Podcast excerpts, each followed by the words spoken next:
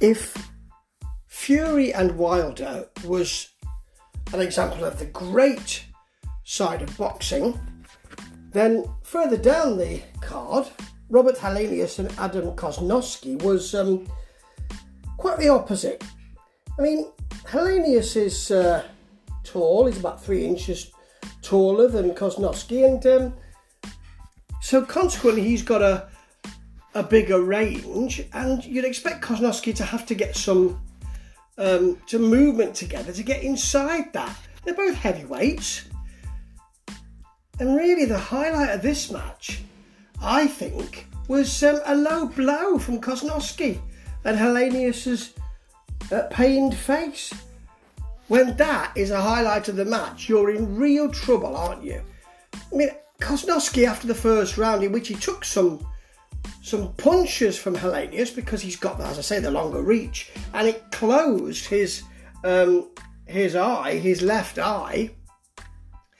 You know, it was it was puffy by that time, even in round one.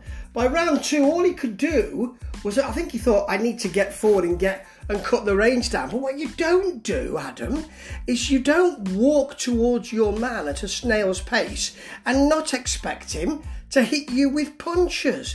He did get some shots in in the second round, and I think Helenius kind of took a bit of time off in that second round and thought, I don't really think there's anything that I need to worry about here. He's leading with the head the whole time, Kosnowski, because he's lurching in, really. Consequently, that is giving Helenius trouble, but not in the right sort of way. And in the third round is when he went to the family jewels. Helenius was doing very well in just punching and circling away so that Kosnowski couldn't really get in there, but he had no idea, it didn't seem to me, of how you nullify that. Okay, he's circling away from me, what should I do? We surely have got to have trained about this. Have I not sparred around this? What can I do next? Helenius caught him with a nasty punch just before he got hit in the twig and berries, right to the family jewel, south of the border, whatever you want to call it. He caught him right at the end of his range with a crunching punch. Now in the fourth round, um...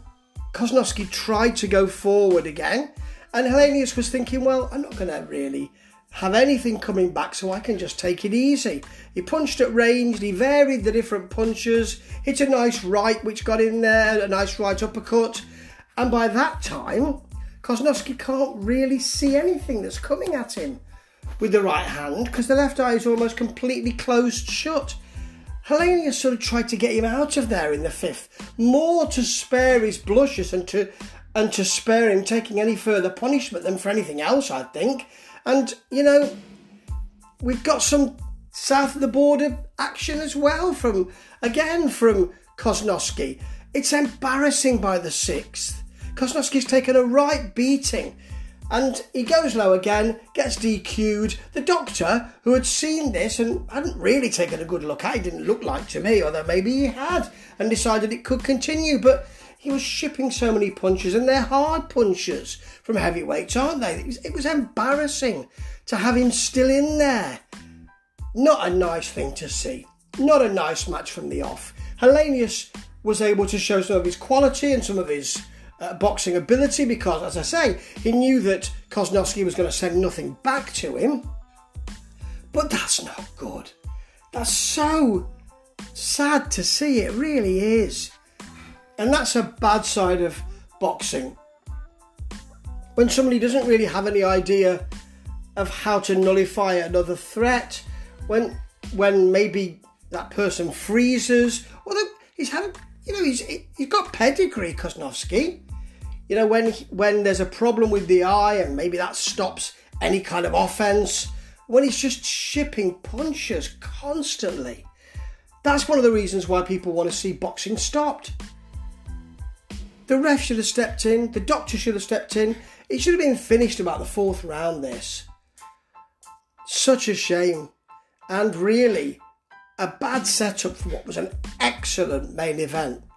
Such a shame. Helenius deserved to win that all day long, but Kosnowski didn't deserve to take so many punches.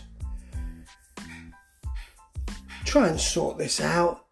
At least the ref and the and the doctor make a decision, because that is difficult to watch. and that is not what I watch boxing for.